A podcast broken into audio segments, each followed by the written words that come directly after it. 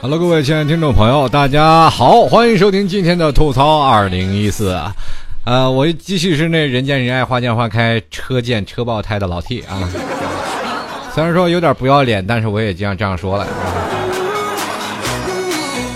前两天有个人见着我说：“老 T 啊，这个你长得没有想象中那么丑吗？”我说：“到底我在你想象中有多丑？”后来有一位听众朋友为我平反了：“你你们别瞎说，老 T 长得可帅了，你看，哎，老 T 呢？我都找你，连我都找不着，你还说我会帅？下次说说瞎话呢，能不能编的合适点理由？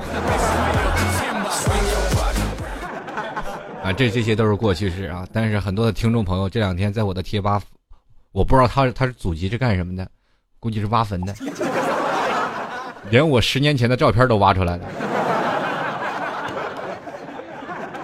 然后我脑袋上出现了一个硕大的问号，这照片都是怎么来的呢？特别有意思啊！我看到很多的我以前的照片，也让我怀念了从前那么一个英姿飒爽的我。如今变成了一个半大老头。曾经我还一直说是奔三离我很遥远，现在眼瞅就奔四了。岁月是把杀猪刀啊，总是把人一刀刀的拿去。但是我从来都不后悔自己长这么大，因为。通过了这些年的磨砺，通过了这些年的阅历，使我变得更加成长了。我从嗯，从一个懵懂的小孩，从一个不了解世事的一个，呃，应该说一个小土匪，那段时间见谁都抢，见谁都打，见谁都骂啊！从小的不懂事，长大了以后慢慢变成了一个主播。我突然发现，我引领着一代人的潮流啊！很多听众朋友，零零后都对我说：“老 T，你是我的偶像，我一定要跟随着你。”你说打哪家银行？呃，银行咱就算了啊，这最近这动乱，警察都是荷枪实弹，就是为了自己的生命安全，远离老铁。今天跟各位朋友聊一个新的话题，呃，为什么我要聊一个新的话题？昨天我不是说，呃，那个话题就是说我们都老了吗？那上一期说的都都老了，我们这一期继续往老了说，说一些交通改变。人们的生活，其实说到交通呢，我们很多人会想到现在的塞车，现在的堵车。比如说，现在中午我们城市大了，发展也大了，我们中午说哥几个聚餐吧，从早上六点开始出发，到了下午两点刚到的那个地方。你们有没有遇到这样的情况？一哥们儿打电话呢，喂，你又堵哪儿了？反正经常就会出现这样的现象，在北京。啊，你我有一次我真的开车是身临其境啊，在北京很多的人买车都愿意买自动挡，为什么呢？因为说他不用踩离合，踩那个脚都麻，他就会觉得觉得人生啊，其实在这个开车的道路上，你要不然就是在去上班的路上，要不然就被堵在路上。但是我今天讲述的不是说城市道路交通的拥堵，我想说的是这个工具。交通工具如何改变了我们人生的生活的习惯？其实很多的听众朋友已经把这个交通已经算在你生活当中的一部分。可是你有没有想到，这个交通会改变了你所有的生活，乃至于城市的一个生活的节奏，哪怕一个习惯？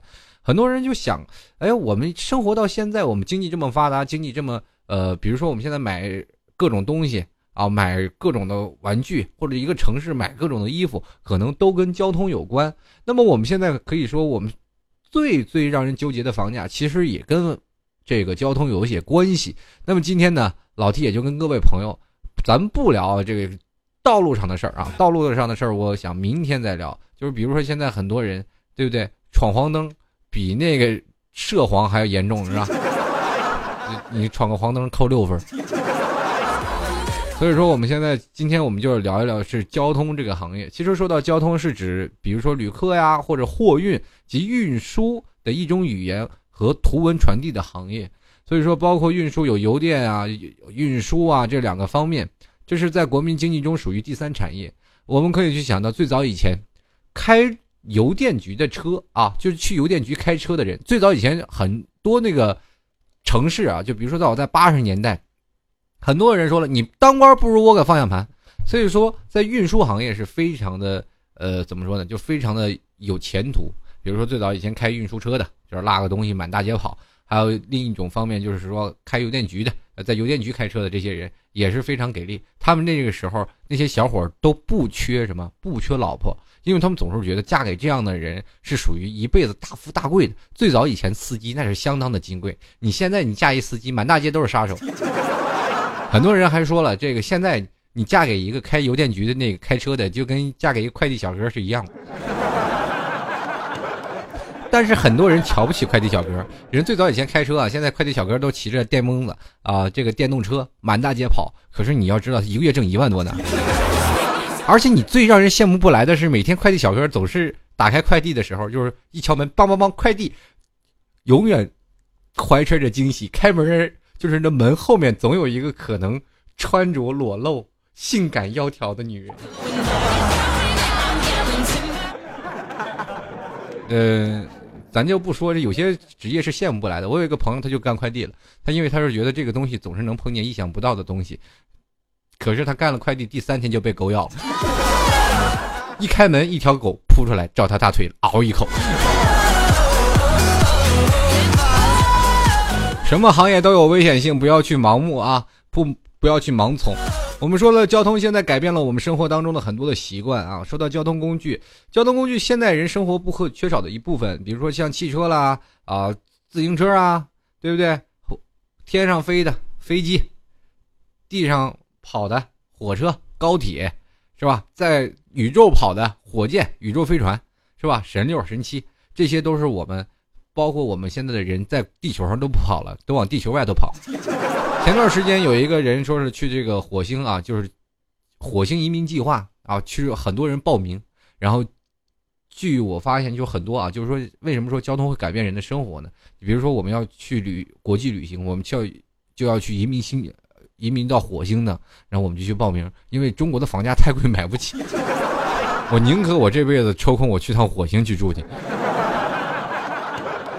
报名的多数为中国人啊，我可以说。在中国人，你也知道，生活的现状多么压迫吧？其实，我们说到交通工具，狭义上其实是指一些是人类造出来的代步的交通运输工具。比如说，现在老 T 也是有一个交通工具，别人开四个轮，我就开一个轮子。独轮车嘛，现在是高科技的产物啊，电动独轮车就一个轮子在天上跑吧，不是在地上跑，那天上跑那是哪吒。所以说，现在包括什么像。人类做出来的代步车，比如像自行车啦、汽车、摩托车、火车、船只、飞行器，可能到了未来发展当中，我们呃自平衡的这些电动的高科技已经会慢慢逐渐被淘汰，轮胎可能被淘汰。我记得曾经在很早以前，我看过一个外国的一个科幻类影片，就是外星人登陆地球，一看，哎呀，轮胎。其实，在外国人，就是在外星人他们眼里，轮胎其实是已经很落后的一个东西了。我觉得，在未来的发展空间当中，我们会慢慢抛弃这四个轮子，开始人在天上飞。可能在未来的发展方向，我们可能在看到美国的一些科幻大片，都能看到这样没有轮子的场面，比如说车都是在天上飞啊，反重力啊等等一些东西。其实，我们追溯到了现在的未来的展望的一些一些事儿的时候，我们不妨。说说古代啊，最原始的东西，最原始的交通工具其实还是双脚。其实我特佩服啊，就是看电视剧，我们经常看一些古代的电视剧，我们特佩服古代的人，就是打仗，古代人打仗一打打好几年。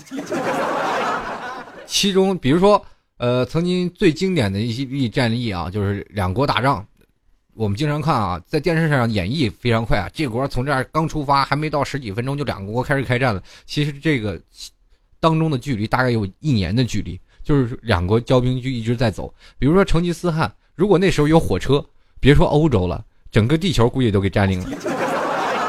那没有火车呀，他只能走。所以说他从每年到了春天开始打，到了秋天他就开始储粮，到了春天就开始开拔寨了去打，一打打一好几年。所以说在这路上的行程就很远。呃，还有最经典的一例叫做昭君出塞。昭君出塞大家都知道啊，四大美人王昭君就是嫁到了这个。呃，蒙古啊，嫁到了这个遥远的蒙古。可是，在在蒙古这边呢，他们走了多远，你知道吗？走了大概两年的时间才走到。所以说，每次出行都是非常的困难。大家可以看到，曾经这个成吉思汗去招这个一个长春真人丘处机，他们俩这个一直在路上走吧，大概走了两三年的时间。真的很远。所以说，在古代的人，我一直在佩服怎么走过去的。很多人现在说他们徒步走啊，我们这都破了吉尼斯世界纪录，你跟任何一个古代人比，你都是这都不是事儿。但是现在我们随着人类啊，那段时间最贵的应该是马了嘛，对不对？比如说现在马、驴子，这都是上乘的工具，还有什么汗血宝马，比如说租马车，那都是有钱人的。所以说，在古代的交通工具已经占据了那个当时一个地方的重要的交通运输工具。所以说那段时间会有镖局。为什么在古代的他们的发展的方式就是特别慢啊，就是特别缓？缓慢的发展方式，就是因为他们的交通不够发达，而且很多的交通，他们是通过马车啊、镖局来运输的。他们在运输的两个途中，难免正在路上走的时候，就会突然“此山是我开，此路是我栽，要想过此路，留下买路财呀”，就是会有一些人去抢镖，就是拦路抢劫的。其实，其实早在中国八十年代，也会经常出现这些的车匪路霸啊，到现在可能也有，但是被这个警方打击的已经很少了。因为你要知道，就为了罚款，已经全方位的无覆盖的摄像头都有啊。当然这是后话了啊，这开句玩笑。人，所以说在古代运输行业其实也是一份高风险的这个工作。所以说你经常会看电视上古代演那些镖局啊，都武功很高强。其实，在古代你真的纯属玩命，你拿刀说不准就被捅死了。所以说，在某些情况下，社会的反。就是发展的进度跟你的这个物流交替的行业是非常多的。比如说，在最早，为什么就是很早以前，就是北方中国一直是遭受北方的侵袭啊？比如说像什么匈奴啊、单于啊、这个满满族啊、女真啊等等等等，好像蒙族啊，这些一直在侵袭着他们。为什么？就是因为人交通工具发达，骑马。过去的游牧民族天天骑马打仗，那你叭叭跑跑过去。其实，在说到一段历史啊，跟大家讲讲，其实宋朝很多人都认为宋朝，呃，其实兵力不行啊，而且那个在宋朝来说，这这个一直是认为我们是国耻嘛，这当时君主也不好，然后一直老被欺负。其实我们。如果看到正史之后，我们会想到，跟大家来说一下，其实宋朝的战斗力是所有历代朝代里最强的，因为他们的方阵啊，就步兵方阵是非常的高，胜率达到百分之六十。呃，如果你有时间可以看看正史啊，就是宋朝非常厉害，但是为什么他们还被欺负呢？就是因为他们没有办法全歼。这为什么无法全歼？因为他们是步兵跟游牧民族打。比如说步兵方阵，哇，一群骑兵过来了，步兵方阵连人带马同死马下。接着呢，咵，这一帮人说打不过，跑啊！一堆人骑马跑了。中国那些宋朝的兵能拿腿追人四个腿吗？两个腿追四个腿，你觉得？那不可能，那只能撤回来，让他们再打。我们做阵地防御战。你就是说去打别的国家吧，就是打外的游牧民族，人家一个蒙古包都在马车上背着呢，一咕噜就跑了。一到大草原上，你两条腿一下就傻了。我天哪，这是那儿啊！所以说，在某些情况下，我们可以看到骑兵在中国古代的战斗史上是最厉害的啊。所以说，作为一个呃交通工具，它可以说是什么呢？可以改变一个国家的命运，也可以改变一个城市的命运。改变国家的命运，我们可以从马的身上来去研究，从古代身上，咱我们研究，然后再研究到现代啊。就是古代马是我们重要的一个军事项目啊，军事武器、军事工具，然后也是我们重要的交通工具。所以说，在军事上面当中，你要知道，马镫的发明是让所有的这个战斗力啊，就是马战的战斗力提到了极点，呃。曾经在那个西楚霸王啊，就是秦朝那一代还没有马镫，后来逐渐发明了有马镫。所有的马镫的时候呢，人们都可以在马上站着去打仗啊，而且还做一些高难度的动作。所以说马镫的出现就是把骑兵已经发挥了极致。到现在了，我们就可以看到中国有很多的，就是说，比如说现在退役了嘛，很多的骑兵连，骑兵连就退役了。现在只有极个别的，大概只有三个，全国有三个骑兵连，它是有骑兵的。骑兵的时候还要拿个大菜刀，啪啪啪，就是砍刀去砍那些东西。而且现在基本都是骑马打枪，骑马干嘛去执行任务？只是在一些原始森林的这些地方啊，骑马是有马战的。那么我们说到为什么现在啊，说到马可以改变一个城市的命运，它当然也可以改变我们现在中国人就是目前的发展的水平。说到八十年代那个时候，没整个城市的交通来说了呢，是相对来说比较困乏的。而且我们中国那段时间虽然有车，但是车基本都是公家的，私人很少有车，私人基本就是那蹦蹦车，嘟嘟嘟嘟嘟嘟嘟嘟，哦，蹦蹦车都没有啊，蹦蹦车都是属于公家的。那段时间属于公社制啊，公社集集体的公有制。最后到了打破打破了这个叫做大锅饭，才把这个蹦蹦车逐渐划给给个人。这说到这个。这个蹦蹦车还还有一段小历史，挺有意思。就是刚打破砂锅饭的时候，很多人说这蹦蹦车没有办法，这个很多很多很乱嘛，就把蹦蹦车的零件全都拆散了，然后 自己就是说放到家里。有的人就拿一个车头，有个人拿几个车轱辘的，最后谁都用不成。后来呢，就是又改变了一些方法，就是把这个东西化成。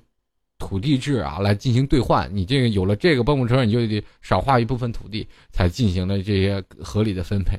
这也就是家庭有一些蹦蹦车。到后来呢，这个公家的车很少嘛，对不对？你就是想一想，那段时间有车的那绝对是土豪，那都豪的不行了。私人家要有一辆大车去跑个运输，那个时候正好赶着改革开放。你有了车，你不管拉什么，你都挣钱。你拉砖、拉土、拉什么的，那个时间各地都是盖楼房、盖房子、盖工程，然后搞工业发展，然后走资本主义路线。那段时间开始慢慢、慢慢、慢慢，整个改革开放的发展起来了以后，那开车那简直是一份香饽饽。但是那个时候中国汽车的保有量有多少？呃，我记得我小时候啊，看见有辆车，我都我天哪，这是什么呀？我在我眼里只有自行车，然后马路上你空空跑跑的只有几辆车，特别少，而且是那种特别老式的。这个时候我们就会说土豪。现在我们看一个车，如果车不是非常低，马达声不是非常响，这人绝对不是土豪，因为车给很多人都有，我们得看是不是跑车。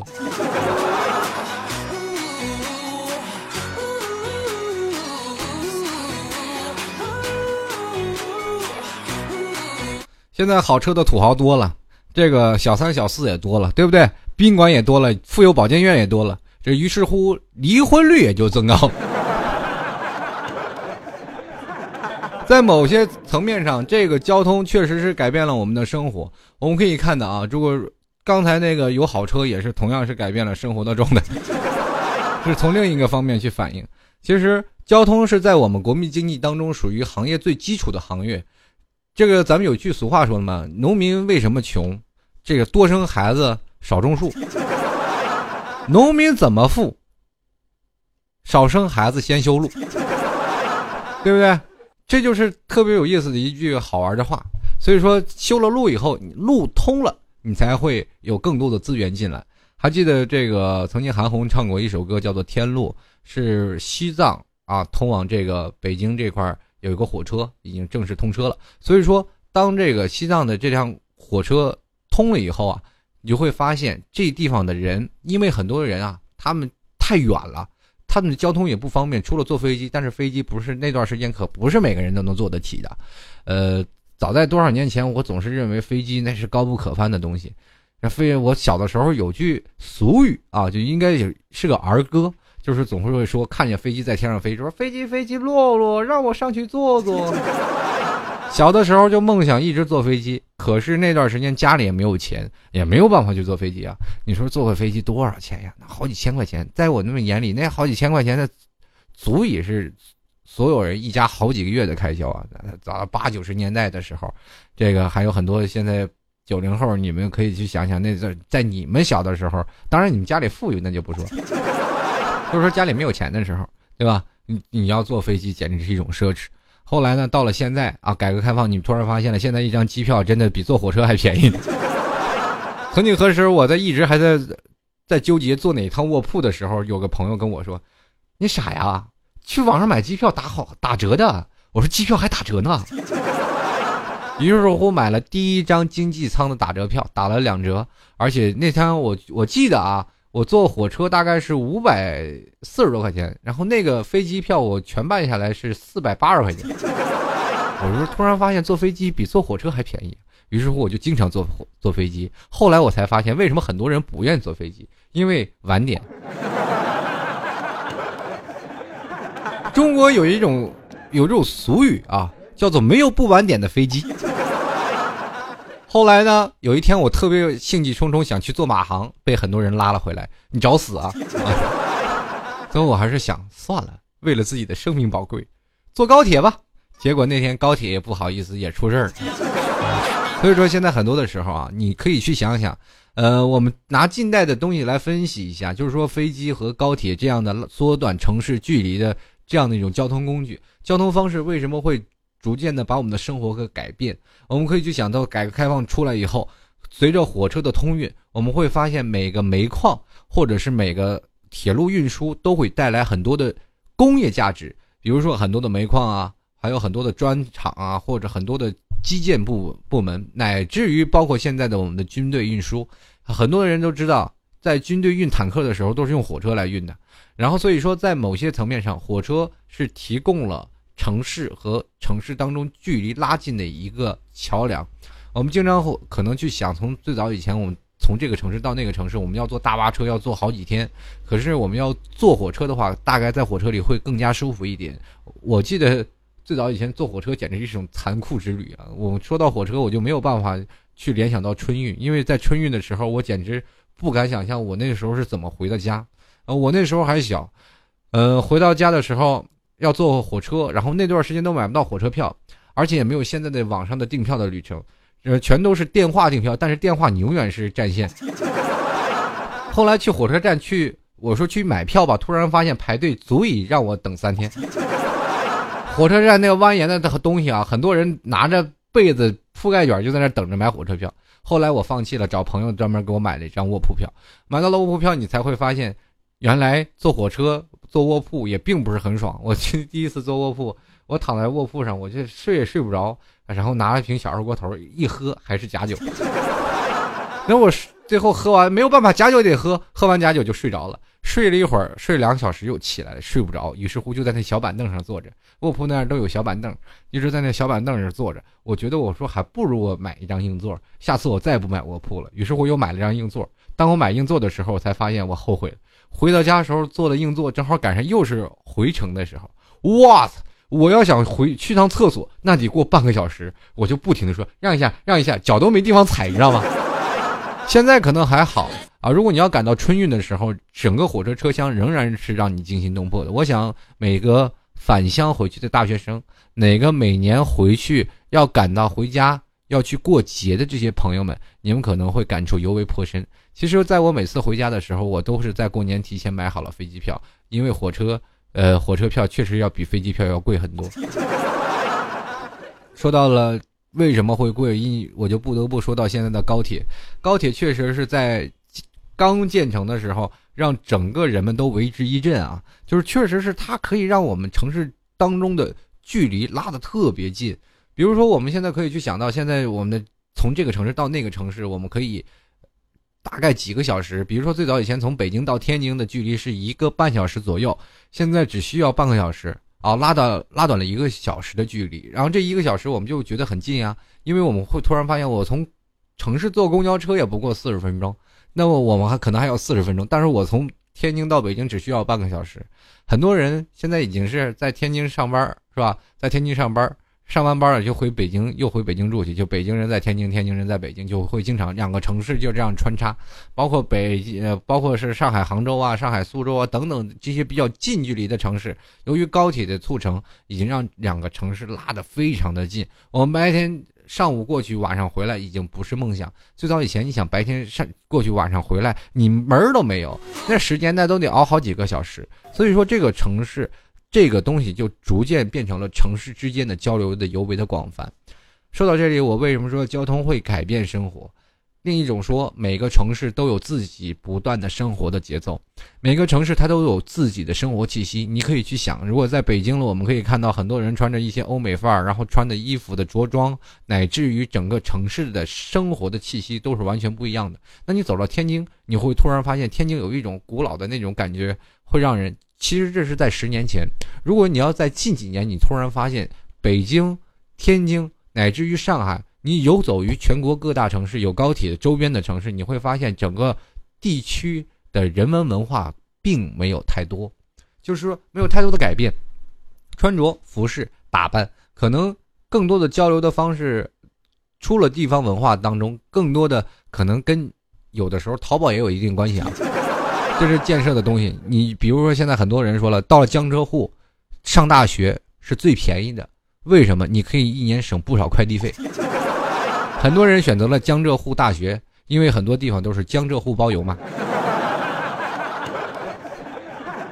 这有的时候我到了江浙沪，我突然发现，哎，这个地方是好，一年快递费也省不少。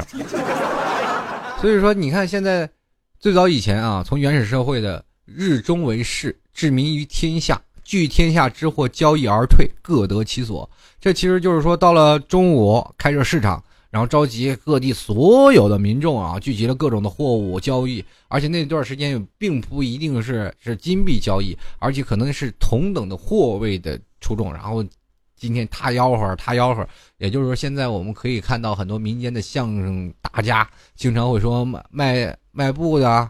卖这个呀，卖这那个的吆喝的词儿，所以说就会变成了。所以说现在买上东西，然后继续再离开。现在你说江浙沪都包邮了，所以说充分体现出了交通是对于整个社会经济体系带来的巨大的变化。我们很早以前我没有想到这一个，原来我们这个快递也可以变化的这么四通发达，就是因为。这个时间，你可以看到，我们现在买东西已经不像以前一周或者是十天、二十天才能收到的一种事儿了。我们现在基本都是三天、两天、一天，我们就收到了这样的东西。比如今天买，我明天就收到了。有的东西现在物业会变，物流会变得更加给力，就是我上午买完东西，下午我就收到了。很多的地方，包括很多的商家，都已经推出了相应的活动。如果没有现在高科技的交通的发展，你能改变自己的生活？可以说，现在人们的变得宅了。也是跟这个交通发达有一定的关系，那就是因为我们在家里可以游走于各大城市之间，我们在家里可以办完很多的事情，比如说很多的宅男想要吃快餐，我们直接订个外卖就会有外卖小哥给你送来；我们想要买个东西，直接会有快递小哥敲你的门说：“哎，美女，这是你的东西。”如果有一天你说我想出门了，想要去溜达了，好，我在网上订一张票，然后再拿手机。叫个出租车到了门下，坐了出租车，你走路估计都不需要几步啊，就直接到了车站。到了火车站，你坐上火车，其实全程走路你没有走二百米，就是这样的一个情况啊。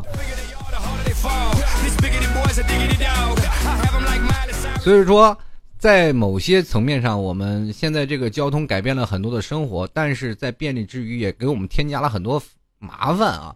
其实。我们可以说，交通可以拓展了我们整个经济市场的多样性。比，因为我们可以看到，交通有很多的好处啊，因为它有运输的便利啊，会促生许多交通相关的产业，比如说物流、旅游、休闲以及一些新兴的产业的发展，也会激活一些沿线的资源，或者比如说，呃，现在交通好的地方，我们现在可以看到卖房子啊，卖的这个楼房，只要离着地铁近的。甭管它是几十号线啊！我记得最有意思的一一次，我是去北京，那早几年了，北京只有三三四号线啊，只是就是只建了三四条地铁线，就别的线都是只有规划还没有完成的。那个房价就已经叫的，虽然说比现在还要便宜多了，但是那时候已经是天价了。临近地铁边儿。好，那我现在不说地铁的室内的地铁，我们就说五环外的房子，在那那段时间，五环外都已经属于超郊区了。现在虽然说在北京很多人都在燕郊买房，但是在那个年代，在五环以外买房，那都已经是超级太远了。但是那个很早以前就有人打着那个地铁，未来几年坐着地铁回家不是梦。所以说那样的房价卖的还不便宜。有的时候你会去想，在交通推动啊，这沿线土地的升值，这也是为什么很多大城市的房价都比小城市高的原因之一。越交通发达的地方，它的房价肯定会越高。比如说，我们可以看到江浙沪的一带啊，有高铁的地方，它房价它都低不了。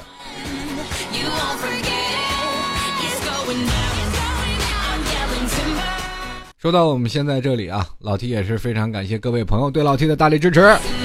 如果喜欢老 T 的，欢迎在淘宝链接拍上十元支持一下老 T。当然了，最近这个明信片呢已经发放的差不多了，所以说老 T 也是想想在这个明信片结束之前，也要做一个新的一个调查活动。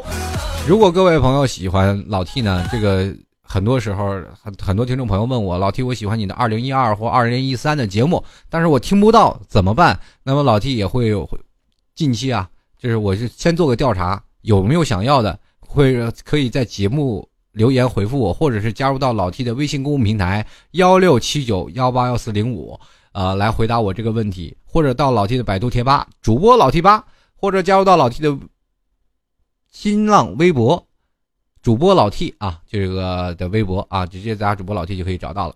那么问题是什么呢？是这样的，那老 T 啊，像近期以我的一个 Q 版头像做一个 U 盘，那 U 盘里当然会储存着老 T 的吐槽二零一二。到二零一四的节目里面会有老 T 所有的节目。如果你要是开车呀，或者是你听一些拿一些别的东西啊，或者是拿一些 MP 三或者是一些等等的收音设备的话，可以通过 U 盘来听老 T 的节目。那么这个 U 盘呢，如果你们想要，可以现在就跟老 T 来进行预定了。说我想要，我想要，我想要。如果你想要的话，老 T 也会近期去举行去预定啊。这个情况，如果想要的话，不妨在几以上的几种方式。主播老 T，啊，主播老 T 八，啊，老 T 的微信公众平台幺六七九幺八幺四零五，还有呃老 T 的这个新浪微博啊，主播老 T 这个新浪微博里可以就找到我。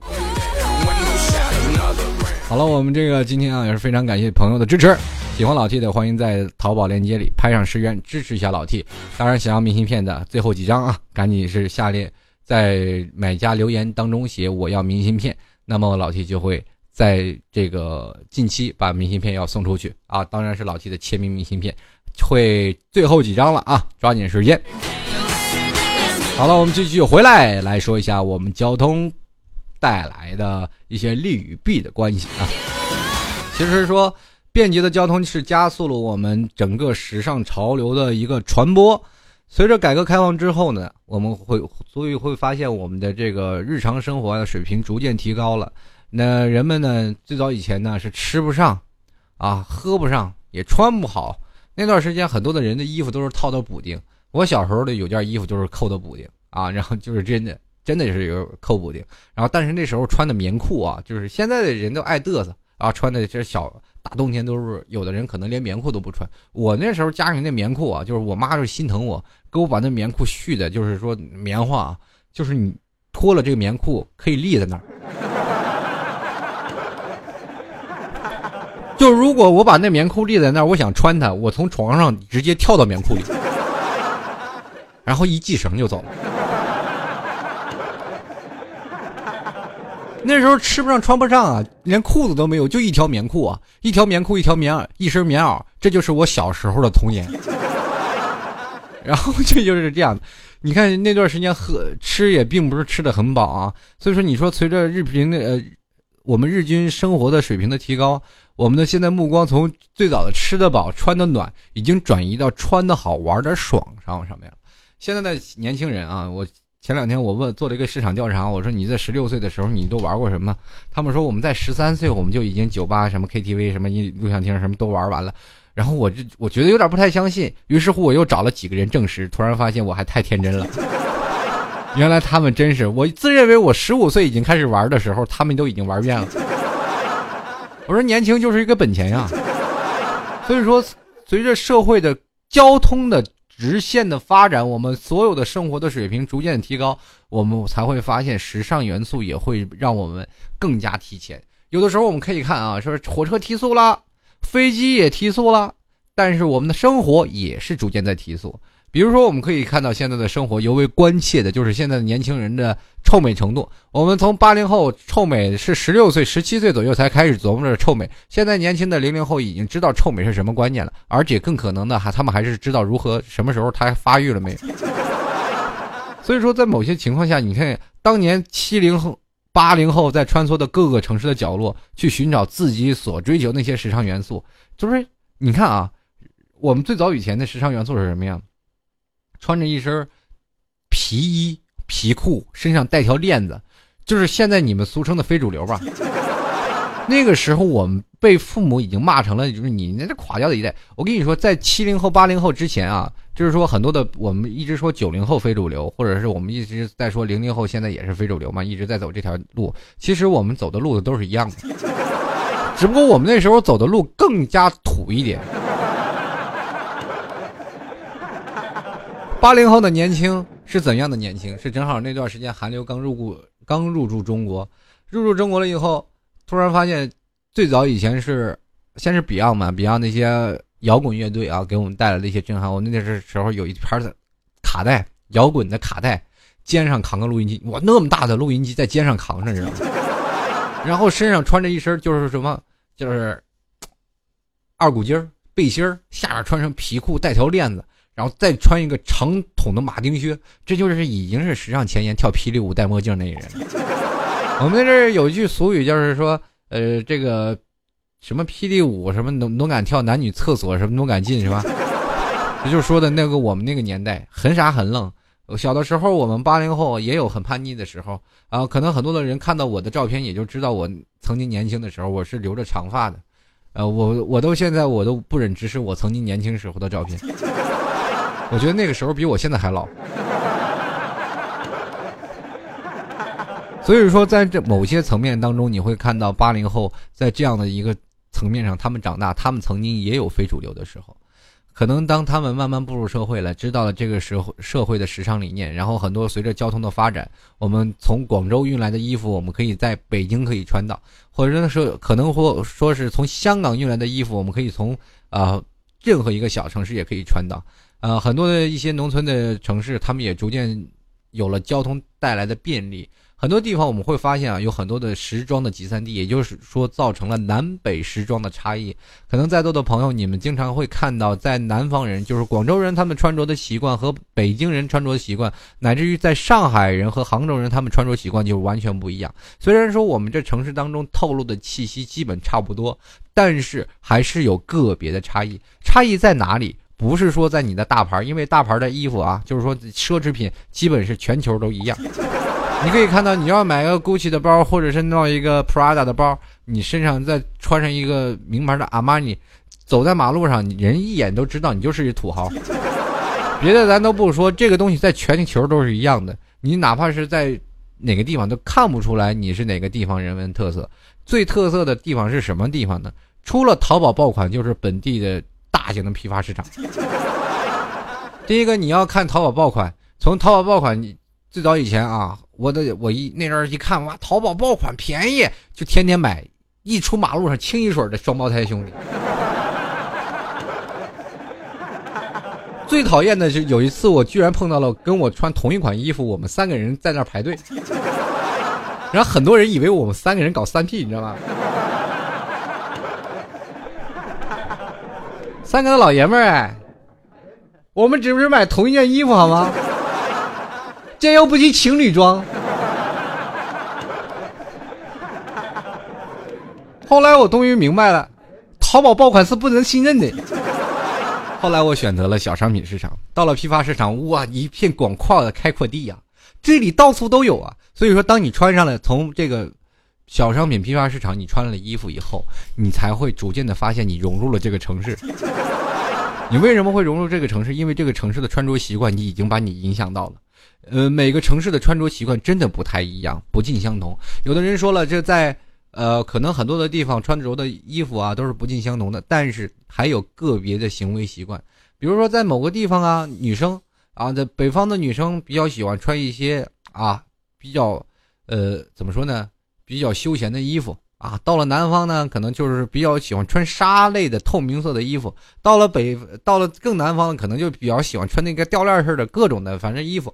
所以说，在每个城市当中，你都能欣赏到每个城市不同的呼吸节奏，每个城市不同的生活环境。可能有的人当地当时的城市的人，对于哈韩、哈日，或者是有的地方是走的美系、欧系路线，有的人走的传统的。这个服饰的路线都不太一样。如果你是个爱旅游的人，如果你是爱一个地方经济，说经常会出去旅游，或者推动，就比如比如说交通会改变你的个人的行为习惯，你就会经常在这个城市当中游走，你会突然发现每个城市的服装的城市，呃，每个服装的都不太一样。就是当时那个社会。可是到了现在，我们会突然发现，这个交通的发展、交通的发达，会让我们整个城市就来回进行串联，每个城市的服装、思想、文化都进行了一些提高。我们可以看到，现在我们追求了一些新鲜的元素，那时候有新鲜的衣服、首饰、鞋子。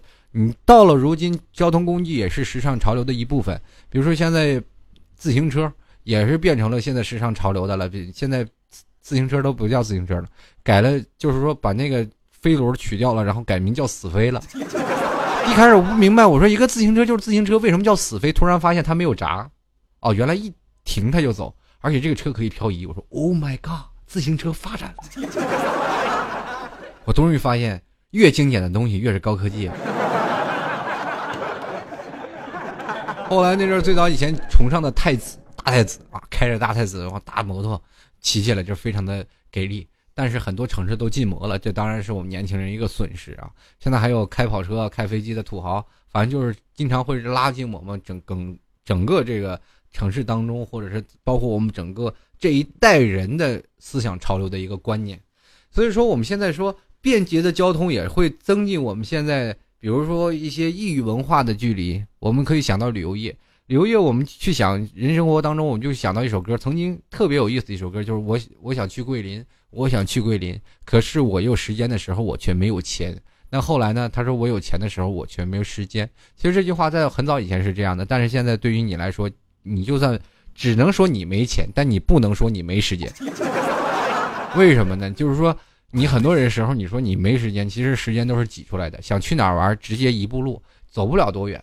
现在很多人了，你要是今天你去泰国，你当时坐飞机，你你隔两个小时就到了。很多人说了啊，你说你我去哪儿，你就去去国外，你坐飞机也也都非常方便，当天也就到了。所以说，有的时候你可能坐一夜的飞机啊，你去了时候，哎呀，我去的时候白天，回来的时候还白天，对呀，有时差，对不对？所以说，你现在可以说，交通可以拉近你很多的距离，不像我们以前基本啊，就是看旅游，从电视上去了解一个城市。现在想去一个城市，基本打个火车就去了，对不对？我们现在也可以坐在电脑电视前去看那些国外的眼花缭乱的东西。但是现在我们亲自去怀念一下当年我们在电视上看的东西，不是更爽吗？当然，现在交通发达。必定我要说一件事儿，就是爱情。我为什么把每件事都要穿插到爱情当中？交通为什么改变了我们的爱情观念？柏拉图式的爱情也到现在为止，虽然说很多人说了异地恋并不好受，但是我还是要说，异地恋也是逐渐形成了现在随着旅游业的，或者哪怕随着我们现在的交通业的发展，已经成为了现在当代年轻人当中不可缺少的一部分。现在年轻人很多人说是异地恋，因为异地恋。很多人都说了，异地恋并不靠谱。但是你可以去想，异地恋其实并不遥远，只需要五个小时的距离。很多的地方，我们去想坐飞机两个小时，我们坐火车五个小时。很多人说，哇，这太远了，两个小时够不够给你坐飞机？没有钱，你谈什么异地恋？所以说，在现在某些方面，利。地恋已经成为现在社会当中最精进的一步。比如说，很多的朋友，比如说那些土豪哥、有钱哥，说为了见自己的恋人，也不惜花重金要从这个地方飞过去。比如说，曾经我就干过一非常非常二的事当然，我不是异地恋啊，是跟着朋友去聚会去了。呃，然后三天的假期，我当天就飞过去，然后第二天待了一天就回来了，花了好多机票钱。这就是每个人的生活的习惯和节奏啊，在这样的生活方式当中，我们会发现啊，交通给我们带来了这么多的东西，可是我们从来就没有想到，哎，交通会给我们生活的便利出现了这么多的例子。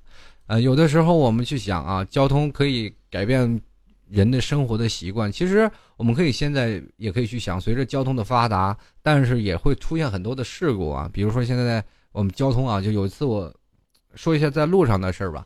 就是交通会经常出现一些事故，我们可以看到前段时间抓酒驾，现在说抓酒驾为什么这么的厉害？就是因为交通事故太多，现在已经交通事发生的事故已经是成为世界第一害了，就是因为交通业发展特别快。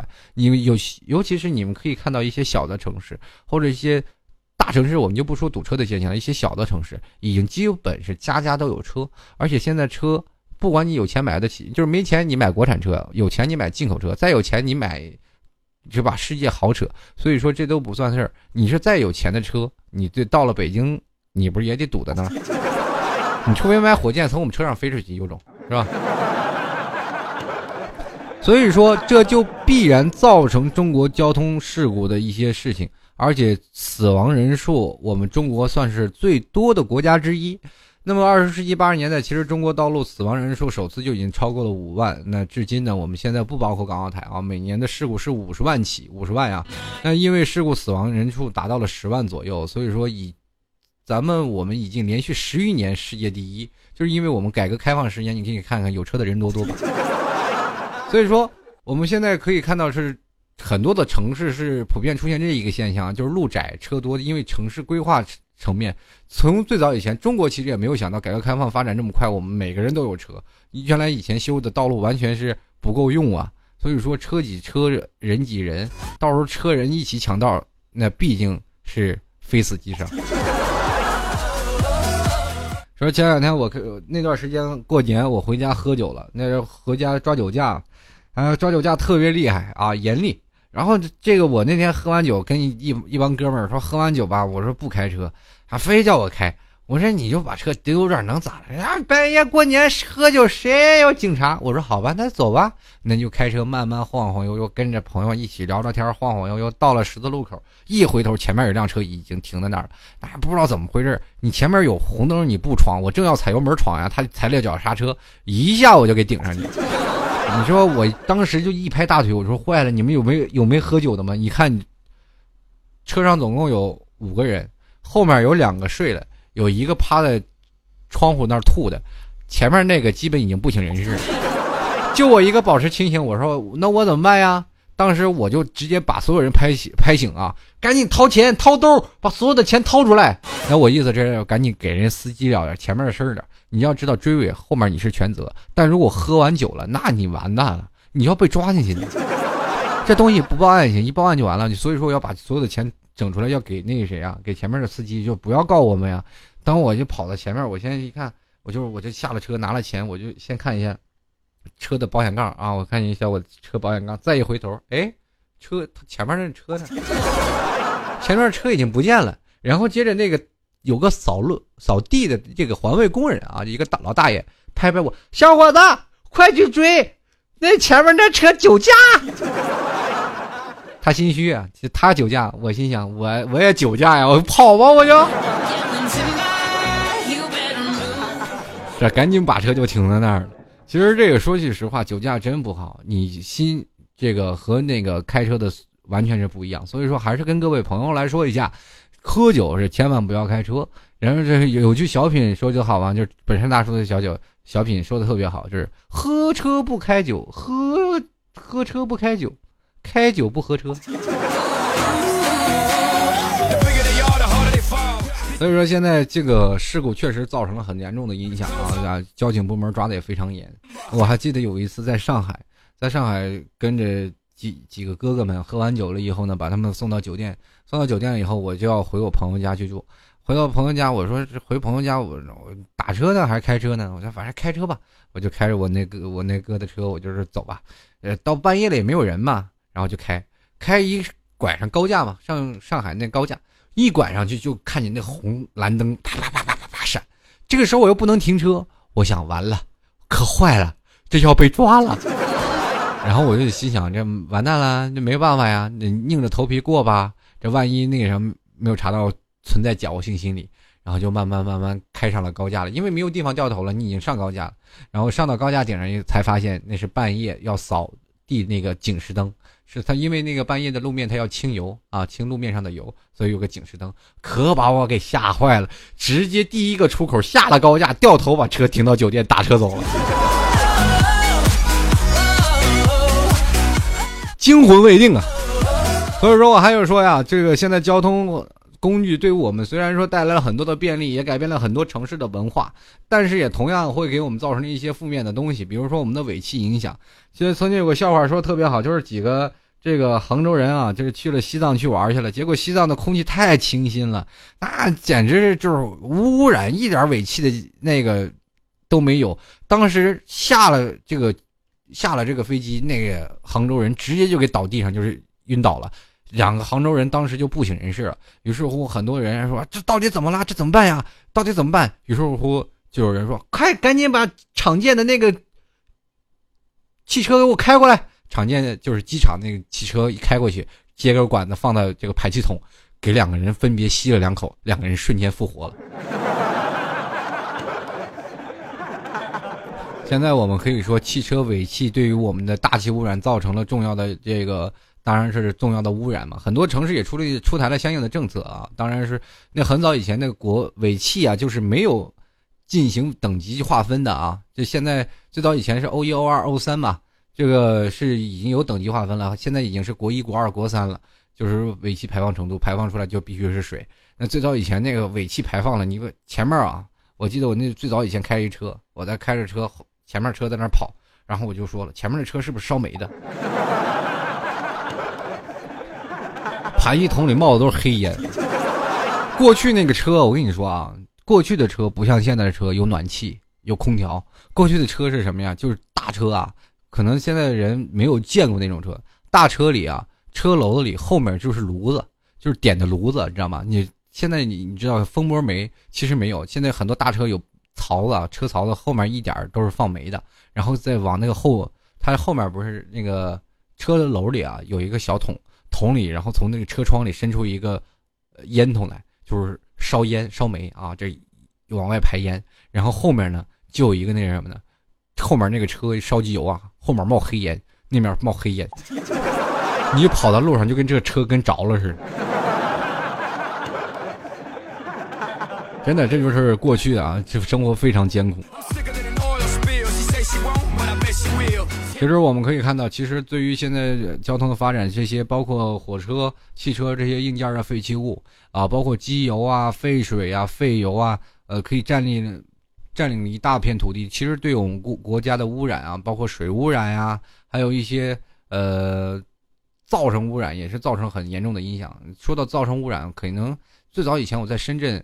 呃，有这么一个政策，就是城区道路内不准摁喇叭。可是到了现在很多的城市当中，我们的房子都已经建在了路边上，尤其是老 T 这个现在住的地方就是挨着路边，每天晚上听着滴滴答答的声音都快烦死了。所以说，噪音的污染对于我们，包括目前城市当中已经成为了一种呃非常让人难受的事情。如果尤其是如果你不习惯的话，你晚上很可能睡不着觉。很多城市建了高架，很多市民都反映还我睡眠。最后我还是总结一下啊，其实社会的发展啊，我们离不开一些交通的这进步。当然，交通啊，小到对我们的生活，大到对我们国家的经济啊，还有还有对我们的世界政治和平都起到不少的作用。但是呢，我们要见证呢，是历人类历史的进步的象征，这就必须是交通所引导我们的。当然呢，我们可以想到，它也是对生态环境和人类健康带来不少的负面影响。所以呢。安全、文明、环保的行驶您的交通工具，让生活更加的美好，让心与心更进一步。好了，各位亲爱的听众朋友，这就是今天的吐槽二零一四。如果喜欢老 T 的听众朋友，欢迎加入到老 T 的微信公共平台幺六七九幺八幺四零五，老 T 的粉丝群是二三零九四二四四四，也同样在新浪微博里关注主播老 T 啊这个微博。如果喜欢老 T 的话，想看到老 T 的照片，或者说老 T 的这个背景音乐都是从哪里呢？可以到老 T 的百度贴吧主播老 T 吧里去分享吧。在这里，老 T 要跟各位朋友说声拜拜喽，我们下期再见，拜拜。oh,